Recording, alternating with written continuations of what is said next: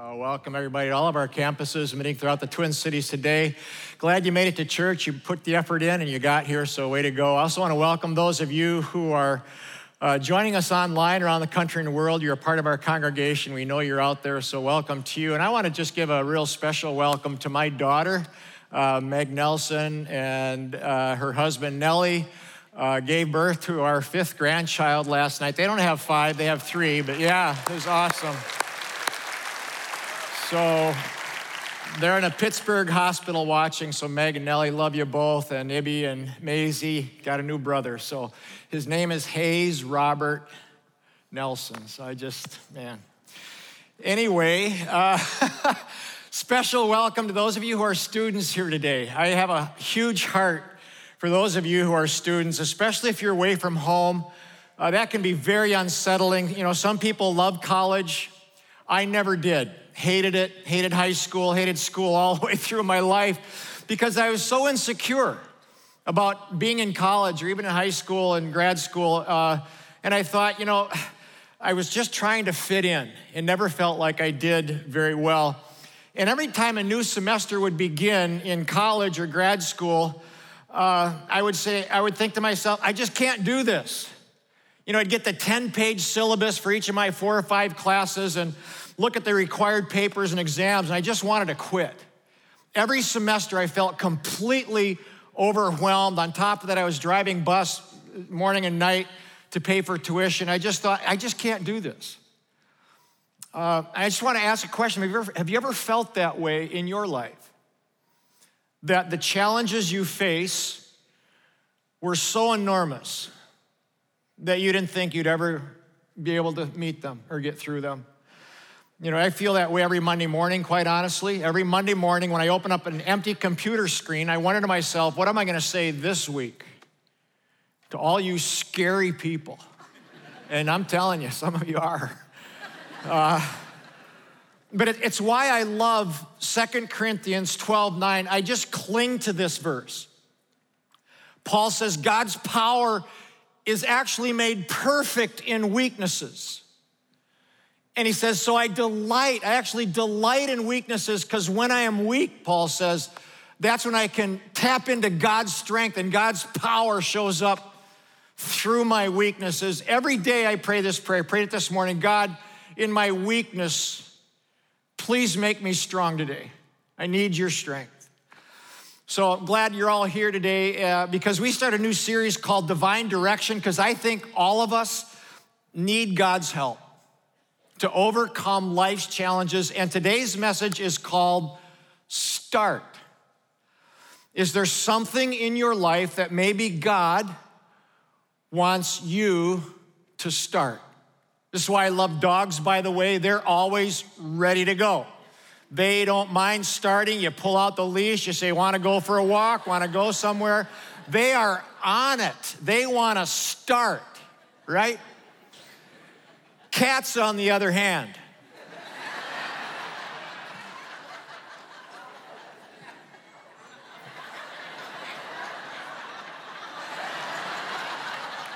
they're lazy, they're moody, you can't predict them.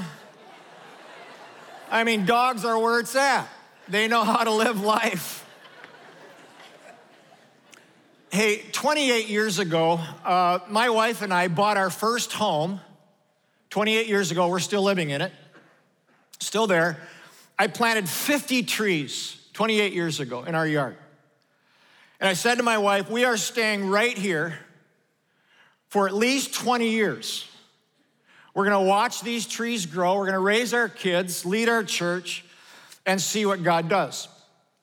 But there was a problem in our, on our property. It was this enormous ball of barbed wire fencing that sat on the edge of our backyard and woods. And years ago, someone had rolled up about a half mile of barbed wire and left it on our property, all tangled up in this gnarly mess. So for 15 years, the first 15 years there, every time I looked at this enormous pile, I was bothered and defeated because there's nothing I could do about it. Every once in a while, I, w- I would pull on it, and it was just, why am I even doing that? It was just so big and he meshed into the ground, it was hopeless. So I thought, well, you know, maybe if I prayed for God to do a miracle, maybe God would move it. Well, he didn't. I thought maybe my kids will surprise me one day and they'll have it all cleaned up. of course not. For 15 years, that impossible ball of wire sat in our woods until one day I stood staring at it and I made a decision to start breaking little pieces off one at a time and put them in our garbage because I, I just couldn't stand it anymore. Every time I was in our woods, I would break a little piece off and throw it away. But after three months, I thought, this is just so stupid because it's not making any difference at all. But then three months after that, I noticed there was a small difference in the pile, and pretty soon whole sections were breaking off. The garbage man, I'm telling you, must have hated me, but he never mentioned it because I gave him a huge Christmas tip just to kind of pay him off. I remember the day I looked at that pile. This was 10 months into this now, 10 months of, you know, taking off little pieces. And I knew I was going to win. Two months after that, a full year, this pile was gone. And I can tell you, next to getting married and having kids, this was the happiest day of my life. I don't have a lot going on. But for 15 years, nothing happened. 15 years, that pile was my silent enemy until one day I simply decided to start. And I've never forgotten what that pile has taught me that small acts repeated over time lead to big victories. It's not the big deal things, it's the small acts repeated over and over again that lead to big victories. That goes for getting a degree in school, saving money, raising kids, growing a church, or starting a business. Small acts repeated over time lead to great victories, I'm telling you. So I want to ask you what is your big ball of barbed wire and where do you need to start? What is so overwhelming to you that every time you think of it, you say, I can't do that, I can't overcome that? Because the truth is, no matter what your big ball of barbed wire might be, you can do something. You can start breaking off little pieces of your debt if that's a problem or your weight or a 300, a 300 page textbook or an assignment at work. You can read, every one of us can read one page out of the Bible every single day. You can pray a prayer every single day, just a brief 30 second prayer, and five or 10 years later, that will change your life for the better. You'll gain victory in your life. It'll take time. Uh, there's a story in the Bible that models this better than any story I believe in the Bible. It takes place in 400 BC. The city of Jerusalem is laying in ruins. It had been sacked and destroyed. And the Jewish people who lived there were scattered throughout Asia in exile without a home, which brings us to one man, Nehemiah. Nehemiah happened to get a job with the Persian king as a cupbearer. So he's got no skills, he's got no authority, he's just a butler, you know, in the king's court. But one day he hears about the broken condition of Jerusalem. It's been 200 years since it's been destroyed, and nobody ever thought it would be rebuilt. But Nehemiah hears about this pile of rubble that was once his homeland, and he just couldn't stand it. And so he begins to recruit workers, and he gets permission from the Persian king to do this. Jerusalem's 800 miles away. And he recruits builders and stoneworkers, craftsmen and commoners. And in 52 days, in 52 days, Nehemiah, with this bunch of misfits, rebuilds this city that had been destroyed for 200 years. And the question is, how did he do it? Gonna give you four ways that this happened real quickly. First thing Nehemiah did, he fasted and prayed. Bible says in Nehemiah 1 4 that he mourned for three days. He cried, he tore his clothing, and he fasted for three days and he prayed. By the way, I hate to fast because I love food.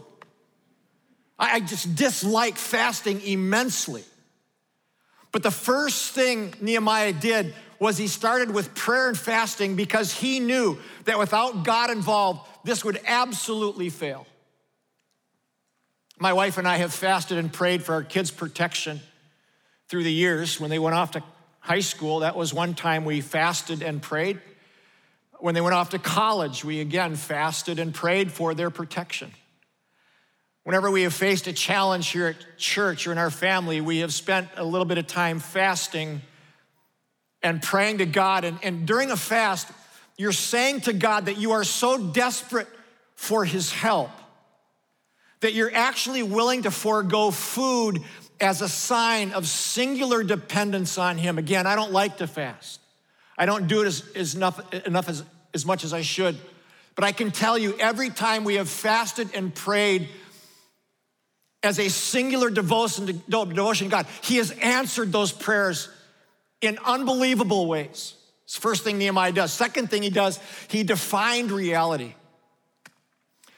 after you pray about whatever problem it is that you're facing, could be a hard semester in school, could be some massive conflict you're having at work or in your marriage, could be the condition of your finances. The next thing you should do is be honest about the situation and face the facts. So in verse 11, Nehemiah says, I went to Jerusalem, I examined, keyword, the walls that had been broken and destroyed by fire if we kept reading, we'd see that he inspected every gate, every wall, every pile of rubble, every detail, because he had to find out what he was dealing with. Because, gang, when you live by faith, you don't ignore the facts. This is especially true for believers here today. You know, some Christians, I'll run into them, they'll say, Well, I've got this horrible mess going on. I'm just, but I'm just gonna trust God. Ignore all this. I'm just gonna sit back. That's just stupid. If I can say that, when you live by faith, don't ignore the facts. Pray, of course. But then start digging around. Why is this happening? What's the reality that I'm living with? I'm telling you, behind every faith move, we've ever made in this church are hundreds of meetings that we spent poring over numbers, spreadsheets that most people never see, searching the facts. At every executive meeting that I hold twice a month, I ask for a reality check on four areas. I say, I want to know the condition of our finances. I want to see the numbers. Where are we? I want to know the condition of our staff. Are there issues on our staff, tensions, whatever? I want to know the condition of our eight campuses. What's going on there? Are we in good shape? Tough situation? What's going on? I want to know, fourthly, what are the plans for expansion? Where are we? How is that going? What's, what's the idea? Every single executive t- team meeting, I ask for those four factual pieces of data. So, what's your reality? What are the facts concerning your life? For example, what's the condition of your soul? Honestly, is it well with your soul? Or is your soul in constant turmoil? And if that's the case, why is that? What are the condition of your kids? What's the reality there if you have kids? Are your kids good and growing? Or are they in constant trouble? What are the facts? What's the reality around that? Or your relationships? Are your relationships healthy and strong? Or do you kind of blow through one relationship after another and just assume everybody else is the problem? Gang, if the walls are crumbling in some area in your life, you have to face the facts and ask this question What's going on here? What do I need to know? What's the condition of my life? In 2008, when the economy went south, my wife and I met with our financial advisor, and it was very painful. And he didn't want to show us the bad news. Finally, I said, Greg, show us the numbers. What have we lost? What do we have left? And when he showed us, I was immediately deflated. We were 52, my wife and I at the time, 10 years ago. And when we looked at our savings, I said, Well, we're never going to be able to retire on that, are we? And Greg said, At this rate, you won't be able to retire until you're 102. I plan on being dead when I'm 102. So that was a bit of a problem. But I can tell you that single statement woke us up to our new financial reality. So Lori and I had, we're planning on remodeling our kitchen. We put that on hold. We cut all unnecessary spending and we started an aggressive form of saving that we have continued to this day. Now, 10 years later, we're on track, but it all goes back to that singular moment when we faced our reality. Now, we never cut back on giving because we believe that God honors giving in supernatural ways, and He has in our life. But I want to ask all of you one more time what's the true condition of your family these days? What's the condition of your relationships, your faith, your health, and your finances, because in order to overcome any obstacle, you have to face reality. Third thing Nehemiah did was he braced for opposition. I will guarantee you the moment that you decide to try to fight a problem or overcome a problem, you will get criticized. You're gonna face opposition. Nehemiah did exactly what God had led him to do, and then he just got hammered with opposition. Look what the Bible says about this. But when Sanballat the Horonite, these are neighboring nations, Tobiah the Ammonite, and Geshem the Arab heard about this building project, they mocked and ridiculed us. They actually went to war against Nehemiah eventually. What is this you're doing? They said. Are you rebelling against the king? False accusation. They had the king's permission, but that's what people do. They will falsely accuse you.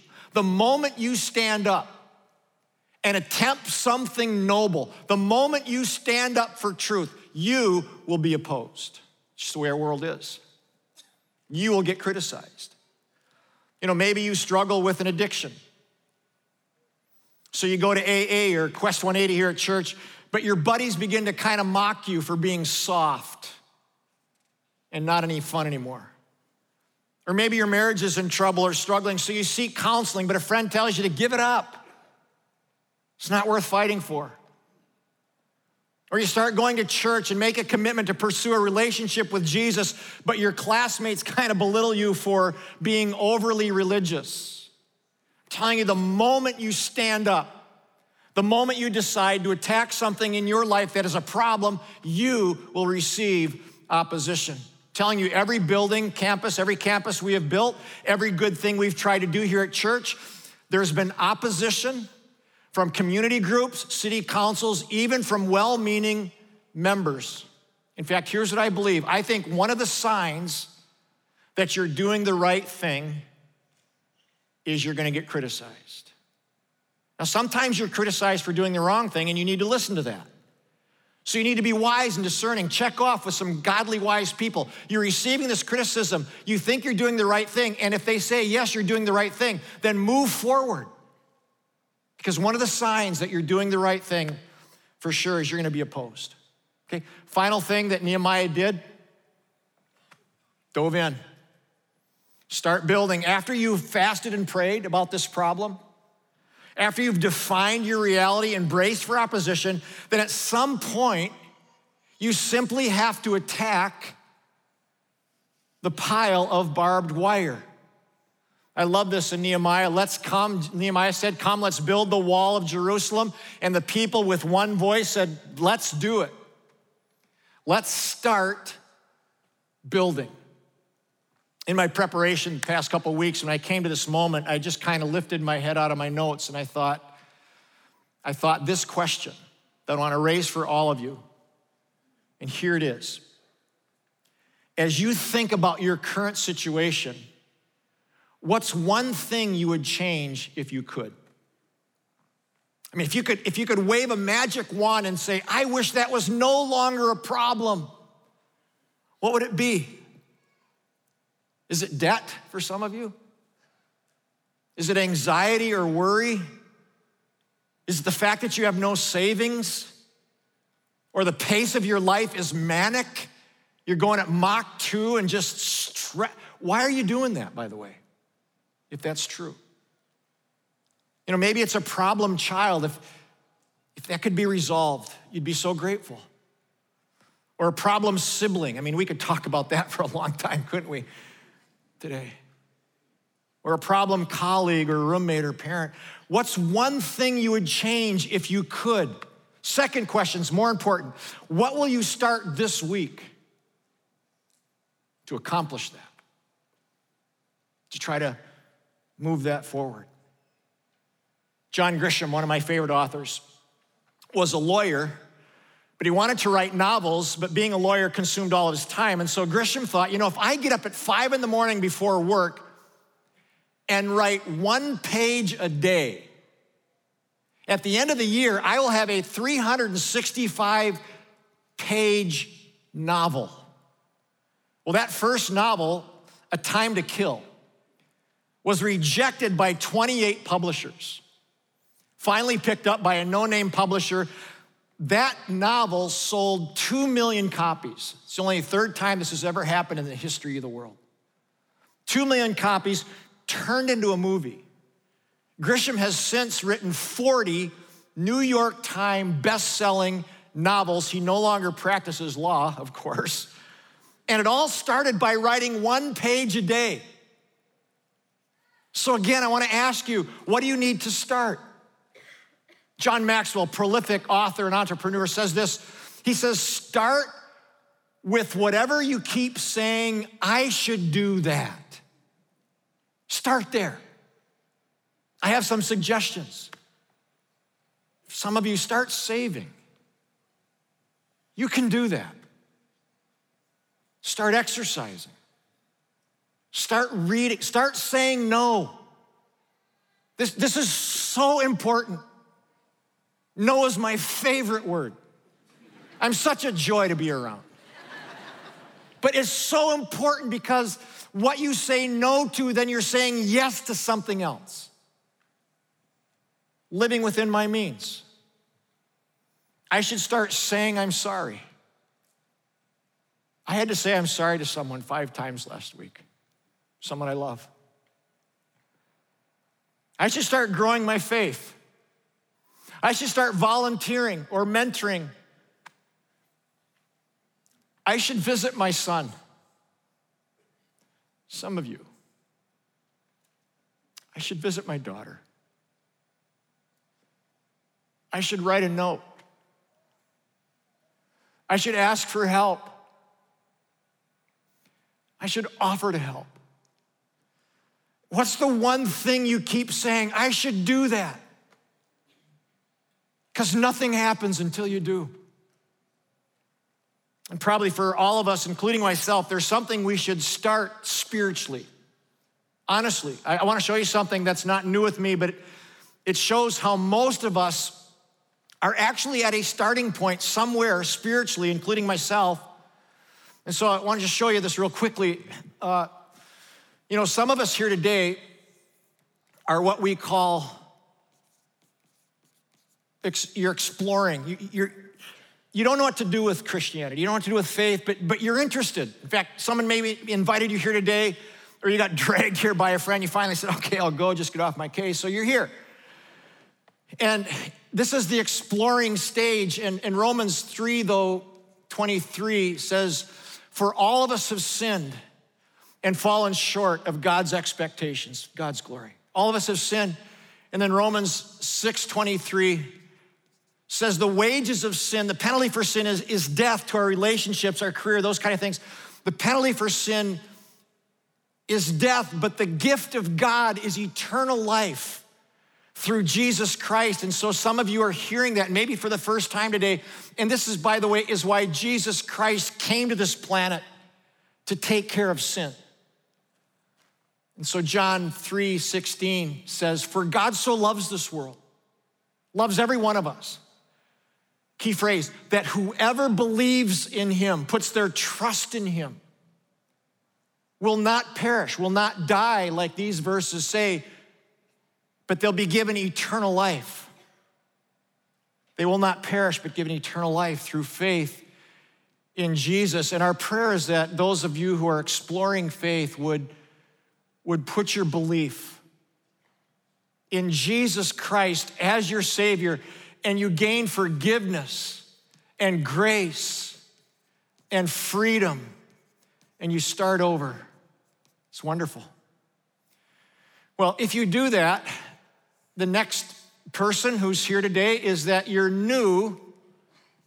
You're new in your faith. This is a very exciting stage to be in. Some of you were baptized just recently. We had over 2,000 people baptized this last year. And you're new in your faith, very exciting. You love church, you never miss usually. You love the songs, you love the teaching. I mean, you're just, you invite people, you're unashamed about your faith and about your excitement. Bible says the old life is gone, the new has come. Can't get enough of it. But around year three, you know, you, you realize you need to start growing in your faith. And so it really becomes about receiving from God, you know, and we hear things like, you know, feed me good teaching, uh, inspire me, you know, bless me, pray for me. Um, you know, and it, it, can be kind of self-centered at, at, times, especially if this, this goes on too much longer. Again, year three is, is where we start to hear some little criticisms. You know, I'm not sure I like the music. The church is a little too big for me. I like Jason better than Bob. And I'm like, we can't help you. because it's really this, this area can be dangerous because it becomes more about me and what I need than what God wants to do through me. And sometimes these folks hit a wall and they're just struggling and they get a little critical.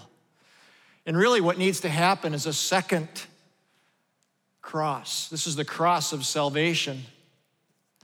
This is the cross of sacrifice. And our prayer is that you'll go through this and realize that's not about you. And you become Christ centered, where Jesus Christ is the center of your life. In Galatians 2:20, Paul says, I've been crucified with Christ. It's no longer I who live, but it's Christ who lives in me. I've been crucified. It's no longer about me. I've put self to death and I'm now living my life fully for Him. And, and what happens with these people is they, they stop complaining about stuff that annoys them and they're just so passionate about reaching these people. You can always tell. Now, I, I believe all of us are at one of these stages. By the way, I kind of flop back and forth from being on track to being selfish again. That's just real normal. But wherever you're at, I think you're probably nervous about moving to the next area. You know, if you're an explorer, boy, do I really want to accept Christ and put my faith in Him. Once you do, you'll never, you, are so glad you did. If you're new in Christ, do I really want to grow? Or if, I, if I'm, you know, maturing, do I really want to be sacrificial? there's some nervousness around that, but I can tell you right here, this is where fulfillment happens. This is where the Bible talks about a peace that enters your soul that passes understanding. That's where joy and happiness comes into your life, and there's nothing like it. Some of you feel like something's missing in your life, and it'll continue to feel that way until you actually come to a place where it's no longer about you. You die to self. And it becomes more about serving Him and serving others. And again, I go back and forth. Let me close with this. Several months ago, a friend gifted to me a once in a lifetime opportunity to be on a boat for five days with five other guys, and we did a lot of sailing and snorkeling. And one afternoon, three of the guys wanted to do more snorkeling, but I was tired and cold and didn't feel like it. Seen one fish, seen them all. So I sat there and I watched these three guys swim away, and I was immediately conflicted. I was so comfortable sitting there sipping a Diet Coke, but also so jealous of what they would experience below the surface of the ocean you know, I was kind of hoping they'd just see some snails and seaweed and just, you know. But suddenly, one of them popped up and yelled to the others, Did you see that barracuda? I've never seen a barracuda in the wild. And I thought, doggone it. Swam a little further, another one popped up. Did you see the stingray over here? And they were just having a ball, seeing and experiencing the wonders of the vast sea. Me, nothing sitting there holding a Diet Coke. All this splendor and excitement was right in front of me, and I missed it. Doing something I could do every single day. And then they swam toward the coolest rock formation and reefs that just exploded with sea life, and I missed all of it. And honestly, I think that's how a lot of us live our lives. God wants us to start something that maybe we've never tried before. God invites us into this sea of new discoveries and opportunities. He promises to do far more in your life, through your life, than you could possibly even ask or think about or imagine if we would just start. But there I sat because it was more comfortable When the three guys came back, they just spilled over with excitement and stories. Finally, I said, That's it. I grabbed my mask, my fins, I dove in, and my immediate thought was this I almost missed this. I'll never forget that swim. And I wonder today if any of us are missing what God wants to do for you and through you Maybe because we're playing it safe. Maybe because we think the challenge is too big, or maybe we're just comfortable. Gang, I honestly, I believe this to the core of my being. I honestly believe that God wants every single one of us, including me, to start something new. I believe this. That God wants us to start something new. Start trusting Him, start risking things for Him, start getting serious about our faith, start swimming, and watch God do something in your life that you never thought would happen.